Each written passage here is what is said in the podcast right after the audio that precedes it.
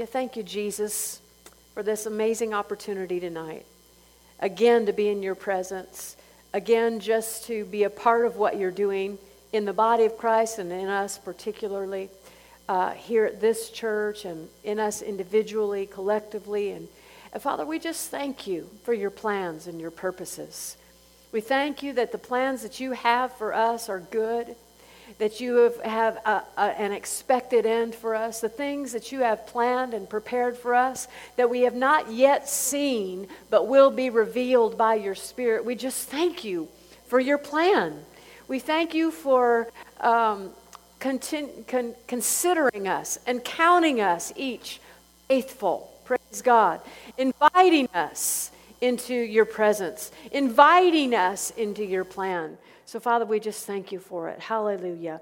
Glory to God, glory to God, glory to God. Thank you, Jesus. Isn't He good? Yes. Praise the Lord. I have, um, over the course of time, um, I don't know about you, I like. Uh, Anybody like uh, uh, uh, like HGTV renovation shows and how to its and stuff? The ladies are raising their hands, but come on, guys! If you go to Lowe's or you go to Home Depot, right? It's exciting because you can see the potential, right, for things. I like to watch those fix up kind of shows and stuff like that because I like to I like to see it especially when like they get a house and and they're like, "Oh, it could look like this and it could look like and then in in a matter of a few hours it's stripped to the studs. And you're like, "Why did they even want this house?" Because it's like they just tore the whole thing apart, you know. Of course, it's going to be amazing, right? And uh, but my husband and I, we always look at that. It's got to get uglier before it gets prettier, you know. But it's amazing how many things you can do and really need to do uh, to make something right is to just strip it down to the studs. You know, I mean, because sometimes that old plumbing and the old wiring and all that kind of stuff, you know, it's just like, it's just better off doing it over. You know what I mean? Why keep painting something? Just, just tear it up and do, do it over, right? We had, um, when we lived in Alabama for many years, and uh, we were about to, to move to Florida, which we moved about five years ago to Orlando, where my husband's from. And so we were getting our house ready to sell. And there was this, just this one part in our house that um, the electric just wasn't real reliable. You know, there, like you'd plug in a lamp and it would flicker, you know, or it just wasn't like sometimes it would just not work. And so, and it happened to be our guest room, which is really fun. When you have guests over, you're like, what? The lamp may or may not work you know. And um, so it was, it was unreliable. And so we're getting our house ready to sell. And uh, so we're, we, we're thinking, you know, we need to get an electrician and get this stuff because you don't want to sell it unreliable, you know. And so we get these, I'm thinking, all this time I'm going, you know, what if it's like you have to redo the whole house? You know what I mean? It's like, is this going to be a really big job? Is this going to have to be a really big thing, you know? And, and uh, is it just a little thing or is it a big thing? How many of you know the unknowns can sometimes be overwhelming? Is this going to be a big deal? And you kind of don't want to address it. And we didn't address it for a long time until we sold the house, you know, right before we sold the house, then we addressed it. But before the fact, it was like we just kind of lived with it, you know? And I got to thinking about this. You know, the, uh, the electric company never once called and asked how our, every room was doing. Are all the rooms working? You know, they didn't call us and ask us how we were because you know what? It's not their responsibility. it's their responsibility to supply power to the house. But once it gets to my house, it's my responsibility to make sure it works in every room. And so we had just kind of let some things go, you know, and thinking, well, what if it's a big deal? I don't want to. I don't want to get in there and think it's now and find out now it needs to be rewired. You know, sometimes people do that with their bodies. You know, they get an ache or a pain or something, you know, and they're like, I don't want to. I don't want to find out what it is. Right? What if it's something big? What if it's, you know, what if it's this? What if it's that? Well, you know, it already is what it is. You know, it's just that finding out part that makes people a little bit nervous. What if I find out it's bigger than I think? You know, all that. So anyway, we had an electrician come, and, and uh, he came and, and, and fi- he fixed something. One thing was like just turned wrong, and it's like it affected everything down the line. So he said, it was a really simple fix. I was like, praise the Lord. Simple. But you know, even though something wasn't working in there, we didn't just shut the door to the room and go, you know, we don't go in there. You know, why don't you go in there? You know, some stuff doesn't work in there. We just, we just, we just shut the door. We don't go in there anymore. You know, and then uh, over the course of time, you know, people go, What's in that room? Oh, we don't even remember. We don't go in there. and that's kind of the way we get sometimes with our own bodies or our own life. We, we, if we don't know how something might be or we don't know what the fix might be, we think something might be complicated, right?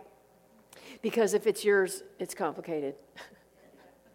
right? Everybody else, you can just reach your hand out and pray. But when it's you, it's like, oh, pray, come on. Do you know you? And you, you sometimes think you're more complicated than everybody else, right? And so that complication thinking sets in, and then we start thinking about, well, what if, what if, what if? So we just shut the door and we go, we don't go in that room anymore.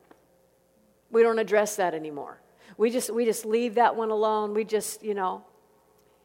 And yet, you go in some, you see some of these television shows where somebody who is fearless goes in and says, oh man, well, look what we can do at this house.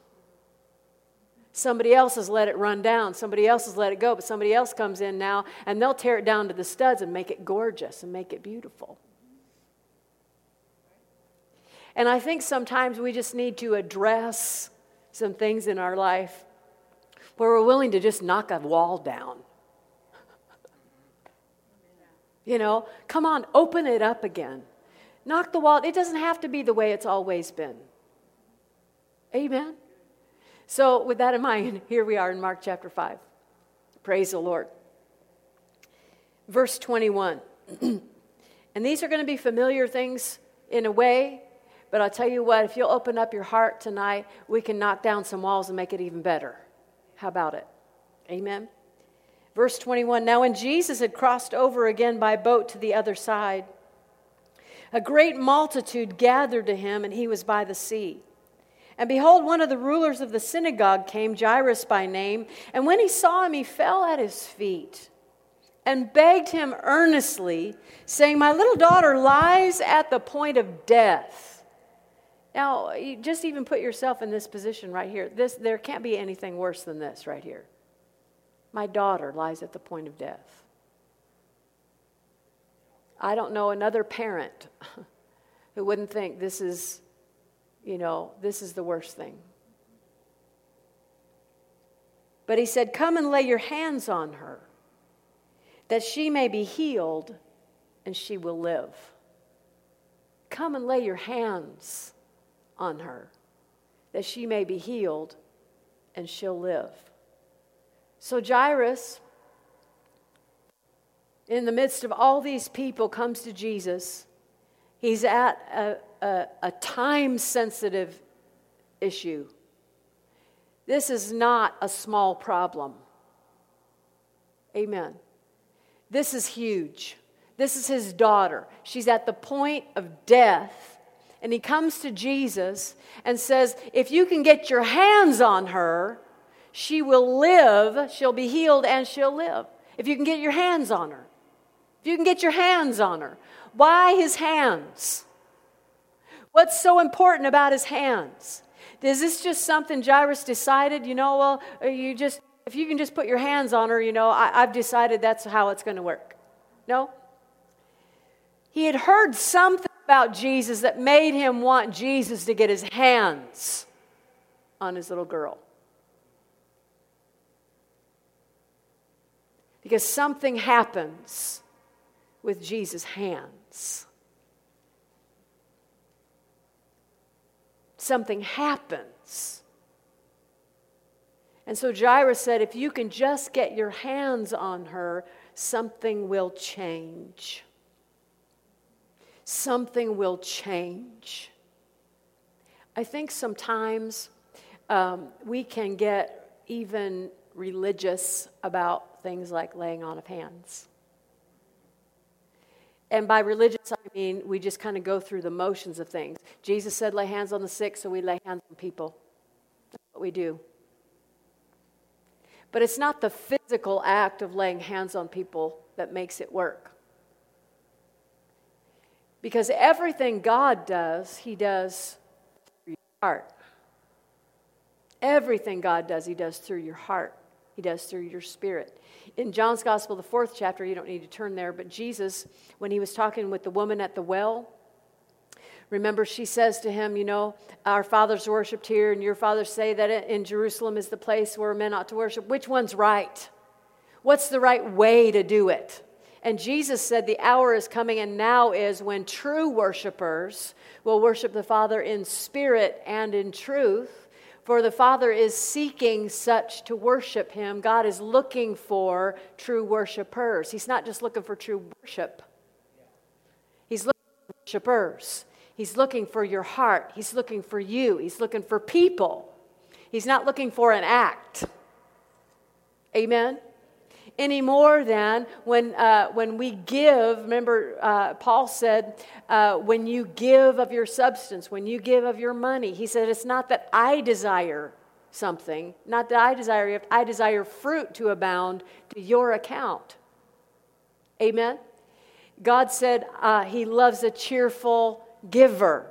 So there's an attitude about it, a heart about it that he's looking for. He's not looking for the money, he's looking for your heart. Amen?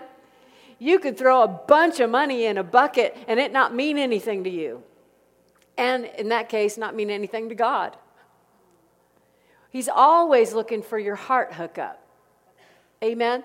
It's not the physical act of putting money in a bucket that makes it an offering. It's your heart attached to your giving. Where your treasure is, that's where your heart is. Amen? Your worship is not just your music, not just your voice, not just your songs, it's your heart attached. Amen? Praise God. So that's why everyone can be a worshiper, whether you can sing or not, because he's looking at the heart.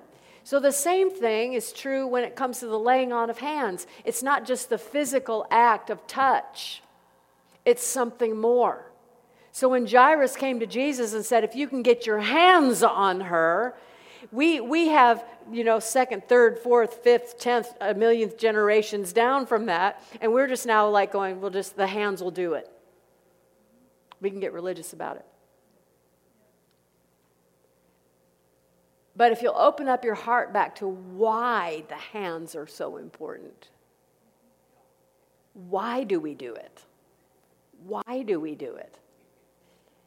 So hold your place here in Mark chapter 5, if you would. And go with me to Luke chapter 6. Luke chapter 6. Verse 17. And he came down with them and stood on a level place with a crowd of his disciples and a great multitude of people from all Judea and Jerusalem, from the seacoast of Tyre and Sidon, who came to hear him and be healed of their diseases. They came to hear, and they, excuse me, and they came to be healed. They came to hear and they came to be healed. What does that tell you right there? They came to leave differently. They came to be healed. They didn't come to see what might happen. They came to be healed. We're going to leave differently than we came. Amen. There was something on purpose that they did. They came to hear and be healed of their diseases, as well as those who were tormented with unclean spirits, and they were healed. And the whole multitude sought to touch him. Sought to touch him because power went out from him and healed them all. Power went out from him. Why did Jairus want Jesus to get his hands on his little girl? Because power would be transmitted, power would be transferred. It's not symbolic, the laying on of hands. There is a transfer of God's power that happens when somebody believes. Anything can be religious. We, we don't lay hands on people symbolic of Jesus doing it. We do it because in John's gospel, Jesus said, The works that I do will you do also, and greater works than these, because I go to my Father. He said, Whatever you ask for, whatever you call for, whatever you demand in my name, I will do it. We don't do it in remembrance of him, right? We're not having memorial services. What we do, we do because Jesus is alive and still doing everything he's always done. Amen? Pastor Jenny said, in his presence, everything you need is there. Why? Because he's here. Amen.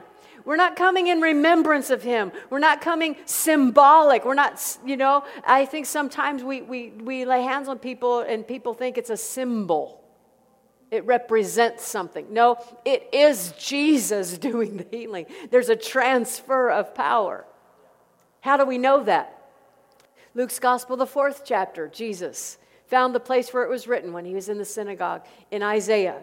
He found the place where it was written, The Spirit of the Lord is on me because he has anointed me. Amen. The Spirit of the Lord is on me because he has anointed me. Jesus himself announced that God was on him. He didn't, he didn't get up and say, I'm God. He said, God is on me. He's on me because he has done something. He has anointed me. Well, what's anointing?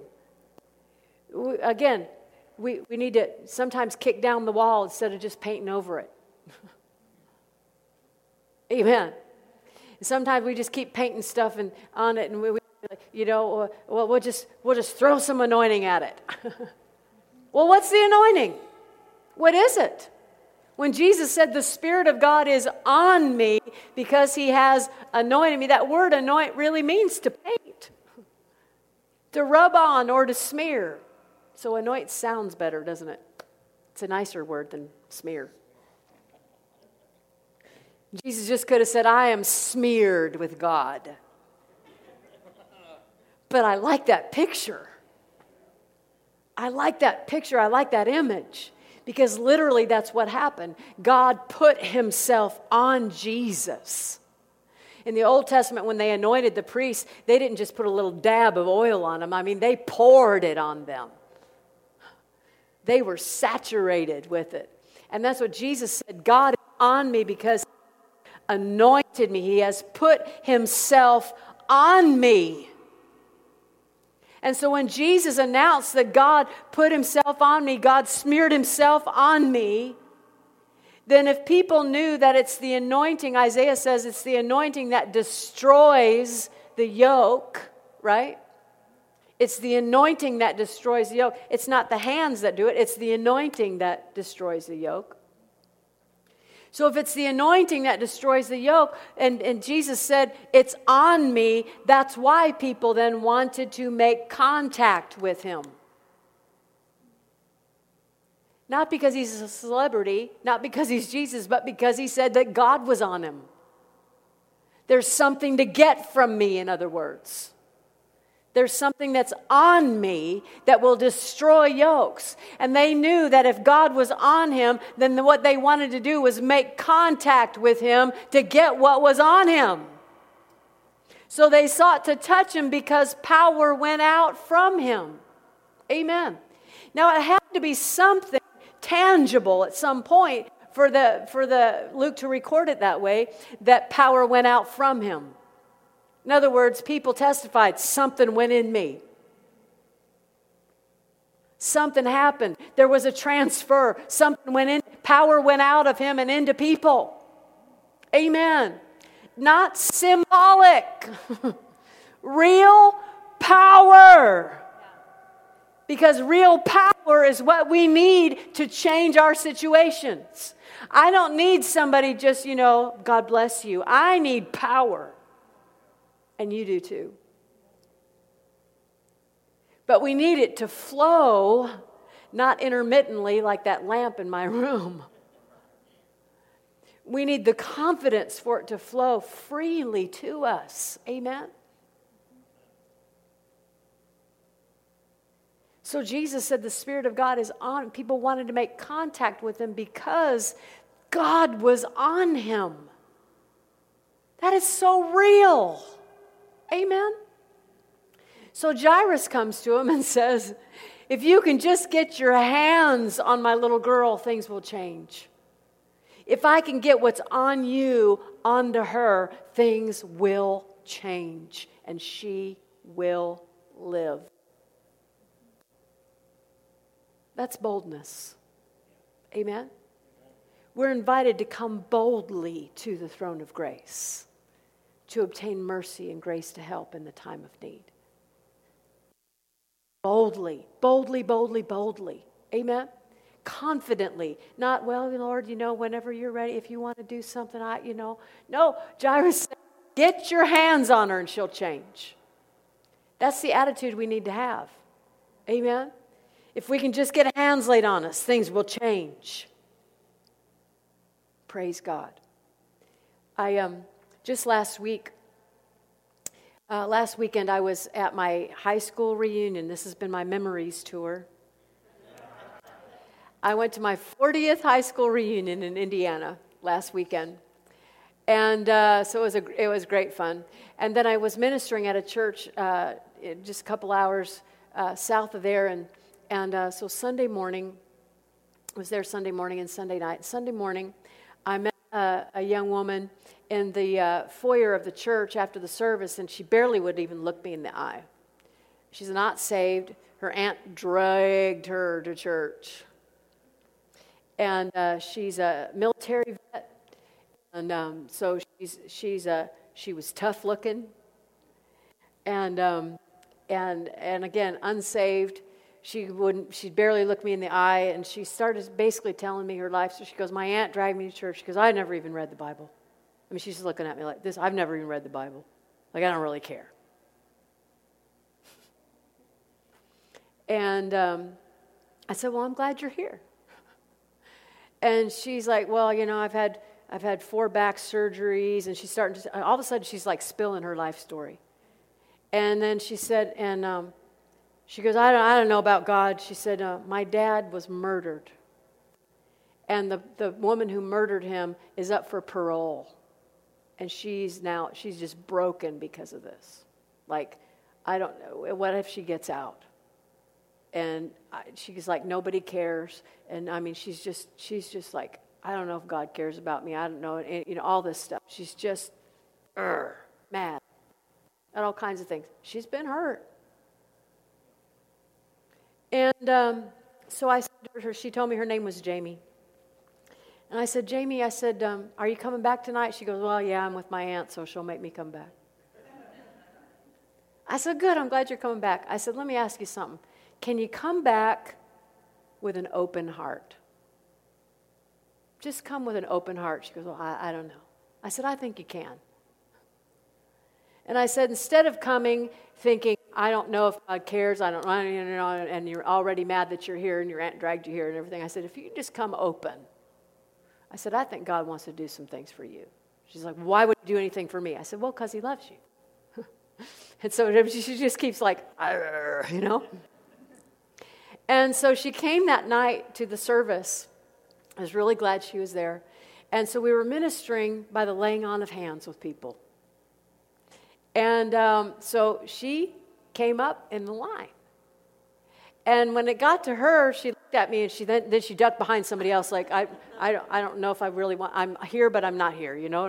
And I said, Jamie, come up. She goes, How do you know my name? and I said, Well, you told me your name this morning. And so part of it's PTSD and some other stuff going on, you know? And so she's just not quite all there, you know? And um, so I said, "You told me you had some back issues and stuff." I said, "What's what's been what's your biggest deal now?" She goes, "Well, my shoulder. I've got a torn tendon, and they want to do surgery." And I said, "Well, is it is it just pain or is it a mobility thing?" And it was this shoulder, but she said, "I can only move it about about this far. That's about as far as I can go." She said, "I can't lift it any farther than that." And I said, All right. So I said, Jesus wants to heal you tonight. And so I took her hands. And she's looking at me like this. And I, I took her hands and I, I said to her, I said, This is as weird as it's going to get. This is it right here. It doesn't have to get any weirder than this right here. I said, That's not bad, right? This is okay. And she goes, I'm just waiting for lightning to hit me. I mean, she's serious. She's saying this in front of everybody, you know. She goes, I'm just waiting for lightning. I said, No lightning's coming. This is it. This is it right here. This is this is God. God's touching you right now. And um, so I ministered to her by the laying on of hands. I said, "Now, now move your move your arm around." So she starts to move it, and, and that pain hit her, and she's like, Man. So she starts spilling again. My dad was murdered, and, and, she, and all this hurt and all this stuff going on. I said, Remember, I asked you to come with an open heart. So we're just talking just for a little bit, little bit, and I'm just telling her how much Jesus loves her. How many of you know he does? I just said, Jesus loves you. Jesus loves you and wants to help you. And she's like, Why would he want to help me? I said, Because he loves you. And um, so we're just we're just just having a little conversation just for a few minutes. And then finally, then I said to her, I said, now move your arm again. And she went, and she looked at me and she's like, what, what did you what did you do? Like she's moving it around. And, and then she looks at me like this and she goes, like you win. and I said, Nope, nope, it wasn't me, it wasn't me. That was Jesus touching you. We can't do that ourselves. That's Jesus Himself. That's not symbolic. Amen. That's not, that's Jesus touching a heart of a person. Amen. Praise God. And she and she went back to her seat just like doing this thing, like you know, like, oh my goodness, like, what did you do to me? I said, Jesus did it. Praise God. But it was the contact of our hands, Jesus' power did something. Jesus is still doing it. Amen. Hallelujah. Another man came to that same service. The morning service, his friend, uh, a coworker, brought him to church. He'd never been there before and uh, I believe he was a Christian, but he, uh, he came, nevertheless, he'd never been in this church, and he came and, and said that he was diagnosed with prostate cancer. And um, I said, Well, how long have you had the diagnosis? And I think it was only like about a month. And, uh, but he was stage four already. And so uh, we had, I, I told him a testimony of a man that came to one of our services in Iowa who God healed a stage four, same thing, stage four prostate cancer. His doctor at the Mayo Clinic said, Welcome to, the, to an elite club. You're the only member of it. he says, You've got no, no cancer. Praise God. And so I was telling him about that testimony. And, and uh, so we, again, just held his hands. And the contact of our hands transmitted God's healing power. Only God can do that. Amen. And uh, so we ministered to him. I said, That's the same power went into you that went into that other man I was telling you about. And so just the other day, I got a testimony. The pastor texted me, and uh, the man who brought him to church had told the pastor that his friend uh, on June the 10th had gotten his diagnosis of, and I don't know if you know numbers about things. I have to look that stuff up. I don't know all this medical stuff. But his, his cancer markers were uh, 182.99 for prostate cancer. The normal range is 0.1 to 4. 4 being normal. He's 182, almost 183 on June the 10th. And we ministered to him on July the 28th. And on July 31st, he went back to the doctor and he's at 2.95. Glory to God. That's God. That's God. Hallelujah. Praise the Lord. Glory to God. Amen. So Jairus found out that Jesus was anointed and came to him and said, If you can get your hands on my little girl, she'll be healed and she'll live. All I need you to do is get your hands on her. Something will happen if you can get your hands on her. Something's going to come out of you and it's going to change things. People in Luke chapter 6 came to hear and to be healed. They expected something to change. Amen. They didn't just come to have the hand part, they came to be changed. Amen. Too many times I think people come to have hands laid on them, they don't come to be healed. You see the difference? We need to know that the reason we have hands laid on us is because things are about to change. Glory to God. Glory to God. We've, we've ministered to people now over the course of some time, and, and um, we'll, we'll, we'll talk to folks, you know, and, and lay our hands on them and, and uh, I always, I always, uh, if possible, get them to do something they couldn't do before. You know, whether it's a mobility issue or a pain thing or something. Stomp your foot, move your arm, you know, all that kind of stuff. Whatever it is, do something now you couldn't do before because you've expected to be healed. Amen. And so many times people are like, "Well, I'll see if." Well, they didn't come to be healed. They came to have hands laid on to see if anything changes come to be healed. Amen? Why? Because power transfer. Why does it work? Amen? Don't just paint over your problem, kick down the wall. Go back to where things, you know, are built strong on a strong foundation. Praise God. So uh, go back with me to Mark chapter 5. I had you hold your place there. Go back with me to Mark chapter 5. Praise God. Just stirring up your hearts tonight to remember how good God is. Amen.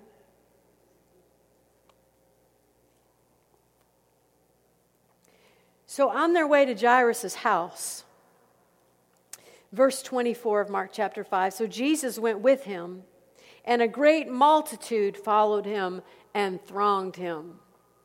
So, Jesus is on his way to Jairus' house. Remember, this is a time sensitive issue. She's at the point of death right? But Jesus isn't hurrying.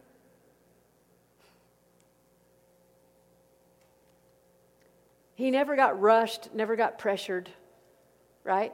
Because the issue is if you can get there and get your hands on her, that's the destination. Not how fast you can get there, just get there. It's kind of like GPS. I use GPS all the time because I'm in different cities all the time, you know. And um, so to get anywhere, I'm so thankful for GPS. But when you use GPS, you can plan your trip because it'll tell you ahead of time how long something's going to take, right? So, for example, on Monday, I need to drive back to Chicago. I flew into Chicago, so I'm going to fly out of Chicago on Monday. And uh, so my GPS will tell me about how long it takes. Then, of course, you know, you always build in a little cushion and and all that because it might say an hour and 45 minutes or two hours to get to where I need to go. But how many of you know it's not always exactly the same amount of time? Right? I picked up my mom uh, on Tuesday in Milwaukee. And I was up in Green Bay, so I came down to Milwaukee to pick her up. Well, about the time I got to Milwaukee was rush hour. So, and her plane got in early. So she called and said, Well, I'm on my way to baggage claim. I'm like, I'm not close. you know, if you'd have come in when I thought you were coming in, I might, but now I'm a little ways out and the traffic is backed up. I'm looking on my GPS, it's like red line, you know, everybody stopped. And so I'm thinking alternate way to get there. And, you know, what you do when there's traffic or something else and things are taking longer than expected. Well, just because something takes longer than expected to arrive at your destination doesn't mean that they moved the airport. Right? Just because it's taken now two and a half hours instead of two hours doesn't mean you turn around and quit because, ah, I'm not there. I didn't make it. I guess they moved the airport. No, the destination has not changed. Amen. The time it took to get there has changed because there are other things going on. Could be weather, could be traffic, could be construction, could be any number of things that delay your progress in getting to where you need to go, but the destination remains the same. And we've got to get in our hearts God said in His Word is our destination. What He said belongs to us is like setting your GPS destination. That's where I'm going. That's what Jairus did. If you can get your hands on her, she'll be healed and she'll live. That's my destination. I want your, you, your hands, my daughter, contact. That's when things will change. Well, something came up in the middle of that. Kind of like when Jesus got into a boat with his disciples, remember? Said, We're going to the other side of the lake. And the storm came up in the middle of the lake, right? And the disciples, Jesus was asleep because he's going to the other side. Right? Why stay awake? We just might as well sleep this trip away. We're going to the other side. And so all of a sudden the storm comes up and the disciples wake him up. Jesus, we're dying. We, didn't, we knew you didn't want to miss it. We're dying. He says, Master, we perish. We're dying. Now, these are guys who are experienced fishermen, experienced on the water, and they're scared. So, this isn't any little storm. This is something that scared the fishermen. And so Jesus said, What? Didn't I tell you we're going to the other side? Right? He said, Where's your faith? We sang about it. He calms the storm. Praise God. He spoke to it. Why? Because he had an intended destination. He didn't say, let's get and see how far we get. People go, well, yeah, but this diagnosis came. Yeah, but this, so this must have changed what God meant. No, it didn't. It has changed nothing. While we look not at the things which are seen, but at the things which are unseen, right? Because the things that we see are temporary. If you can see it, it's temporary. That's what the Bible says. Now, the world will say if you can see it, that's it. That's your new normal. Right? We hear that all the time my new normal. Because that's what I see. No? Have we set our destination? So Jairus set his destination. If you can get your hands on her, she'll be healed and she'll live. so now somebody else gets in the middle of this. Verse 25. Now, a certain woman had a flow of blood for 12 years, had suffered many things from many physicians. She had spent all that she had and was no better, but rather grew worse. When she heard about Jesus, she came behind him in the crowd and touched, touched his garment. Why? Now we know why. She said, Here's why she touched him. If only I may touch his clothes, I shall be made well. She must have heard, because it says she heard about Jesus, right? She must have heard that he's anointed. If he's anointed, all I need to do is touch what's in contact with him and I'll get what's on him. She came to get something. Amen? If only I may touch his clothes, she said, I will be well. I like this. Verse 29 Immediately the fountain of her blood was dried up, and she felt in her body that she was healed of the affliction. And Jesus, immediately knowing in himself that power had gone out of him, she was aware that she got something, he was aware that something left. Right? And he was aware that power went out of him and said, Who touched my clothes? Well, again, it's not just the physical act that causes the power to flow. Because his disciples said, Lord, everybody's touching you. So it's not just the touch, the physical touch. She touched him, she him with something she believed first. Remember, God's always looking at your heart. He does everything through you. What do you believe about it? It's important to God. He that comes to God, Hebrews says, must believe something. That's what God said. He that comes to God must believe that he is and and that he is a rewarder come to receive when you come So she said, If I can just touch his clothes, I'll be whole. The disciples are going, Lord, we don't understand why you're asking who touched you because everybody's touching you. And Jesus basically said, No, not like that. Somebody touched me differently. Somebody touched me with intent. Somebody touched me with faith. Because faith receives from God. What you believe helps you receive from God. And so the very fact that Jesus said, Who touched my clothes, tells you he didn't know who touched him, right? So if he didn't know who touched him, he didn't know who got healed. Is that correct?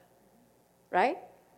If he didn't know who touched him, he didn't know who got healed. He just knew that power went out of him. Somebody received the power, somebody took the power, and he knew it. But he didn't know who it was. Woman came and told him what she did. Now think about this. If he didn't know who touched him, and he didn't know who got healed, then it also wasn't his decision who got healed. Can you see it? It wasn't his decision who got healed. So if it wasn't his decision, whose decision was it? She decided. Think about this. She decided to be healed. That's what the people did in Luke chapter 6. They came to hear him and to be healed. They decided to come and be healed. They didn't just decide to come and hear only, they didn't just come to church. They decided to be healed. She decided to be healed. When I touch his clothes, I'll be well. That was her decision. Right? But the reason she could make that decision is because she heard of Jesus. She knew what was on him. Praise God. We don't make arbitrary things like, well, I'm going to touch this pew, and when I do, I'll be whole. No, you don't have a word for that. You do have a word for touching Jesus. You do have a word for someone laying hands on you because Jesus said, These signs will follow them that believe. In my name, they will lay hands on the sick and they will recover. You can have confidence because Jesus already said that. Jesus said, We're going to the other side. They went to the other side. Jesus said, They'll lay hands on the sick and they'll recover. We can count on it. Amen. That's our destination, that's our GPS point. Amen. So now this woman came and she received her healing, and Jesus was not indignant about it. He wasn't upset about it. He loved it. Who touched my clothes? Who just got healed? Yay for you! and so she told him everything.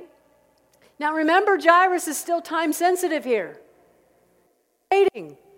And Jesus is taking time with this woman who just went ahead and grabbed her healing. And Jesus stopped and, and heard her whole story.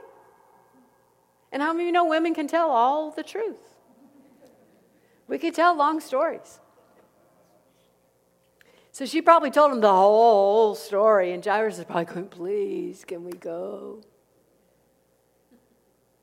And while they're having this conversation, people came from Jairus' house, didn't they? And they said, I'm so sorry. It's too late. It's over. She's already gone. It didn't, it didn't, I'm sorry, it didn't work out. Jesus didn't get there in time. And Jesus looks at Jairus and says, Don't be afraid, only believe. Well, what are you going to believe now? She's dead.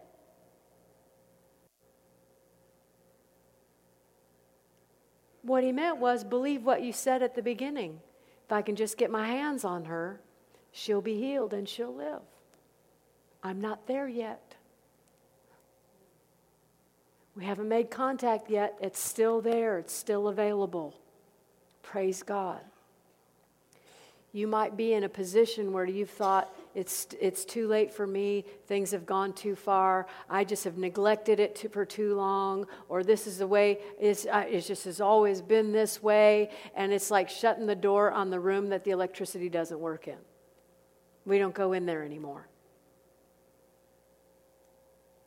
But you can make a decision today. Amen. You can make a new decision today that Jesus is who he said he is. His word is still true. Praise God. Amen.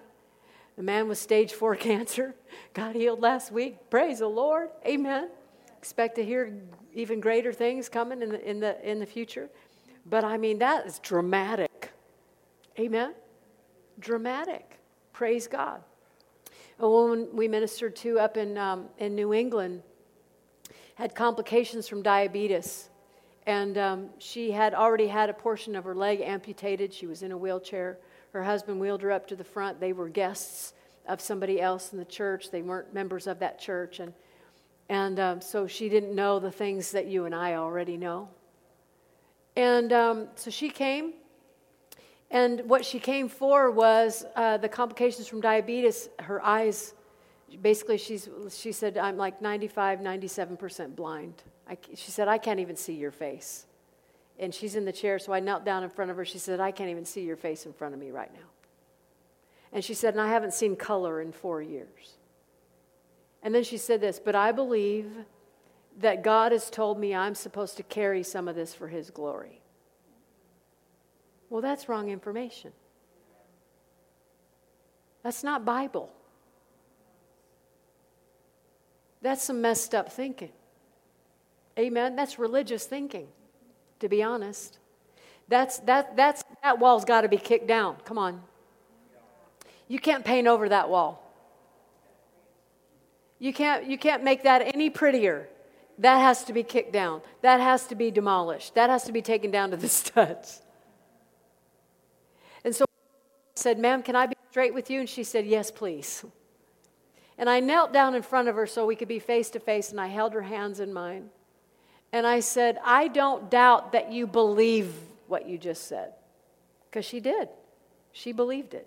Somehow she believed that God wanted her to carry this for his glory.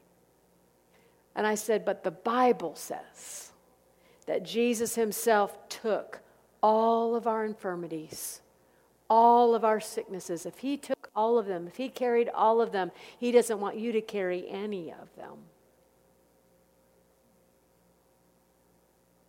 And just while we're talking and while I'm holding her hands and the power of God's being made available to her, all of a sudden her eyes got real big and she looked at me. She said, Oh my God. I said, What? She said, I can see your face. See, when you open your heart to God, no matter how long something's been, because He works through your heart, if you'll open your heart to Him, praise God, he can do anything. That woman, 12 years, issue of blood. Jairus' daughter had already died. If you can see it, it's temporary. And that woman looked at me. She said, All of a sudden, I could see her face. And she looked past me at the pastor's wife. She said, Your, bra- your blouse is green. she hadn't seen color in four years. God opened her eyes that night. She sees clearly. That's been almost three years. She still sees clearly. And all her religious friends tell her that's not possible. They still say, no, that, that didn't happen. She's like, I can see. They're going, well, God, you know, God doesn't do that. She's like, well, he did. he did. Another man we ministered to in another uh, state in the South had had an accident on a tractor, and his, uh, he had broken some bones in his neck and was in tremendous pain. They tried to fix him. I mean, he didn't get paralyzed or anything like that, but he had some, uh, I don't know if they had put metal things in there or not, but anyway, they tried to repair it. And uh, he was just in so much pain, he couldn't move his neck around at all. He was in tremendous pain. And again, he was just invited to come to a service by somebody else, and so he came. And uh, we ministered to him, just took him by the hands like this. Ministered to him, and all of a sudden, he starts moving his neck. He goes, I'm not supposed to be able to do this. and he's got no pain. And uh, he was just so happy. The pastor told us later that he would he had a store or something, and everybody who came into his store, he told everybody how God healed him. God healed me. God healed me. God healed. I mean, he was just all, he told everybody that God healed him. So we went back about two years later, and he came back to the service again. He said, I just had to come. Pastor told me you were coming. And, then, and I just had to come and tell you how excited I am about this. God healed me. It's been amazing. He said, But you know what? He said, I had an MRI done since then. He goes, And you know what? Those bones are still broken.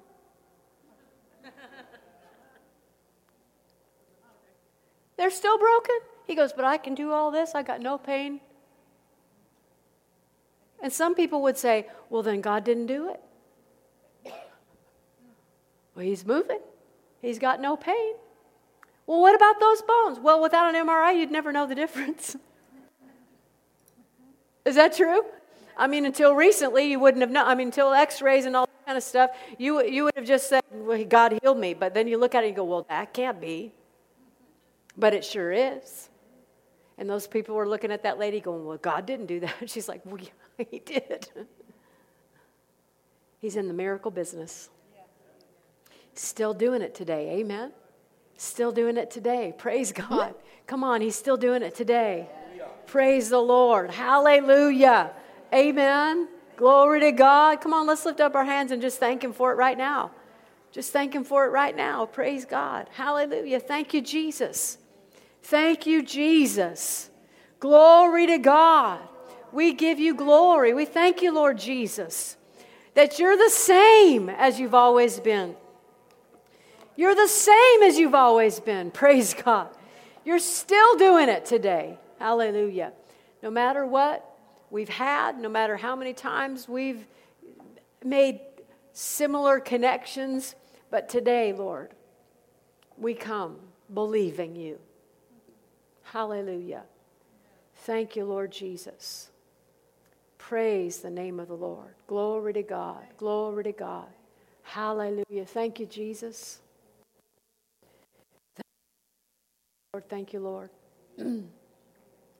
praise God, praise God, praise God. Thank you, Jesus. Thank you, Jesus. Hallelujah. Glory to God. Glory to God. Thank you, Lord. Thank you, Lord, for your presence today.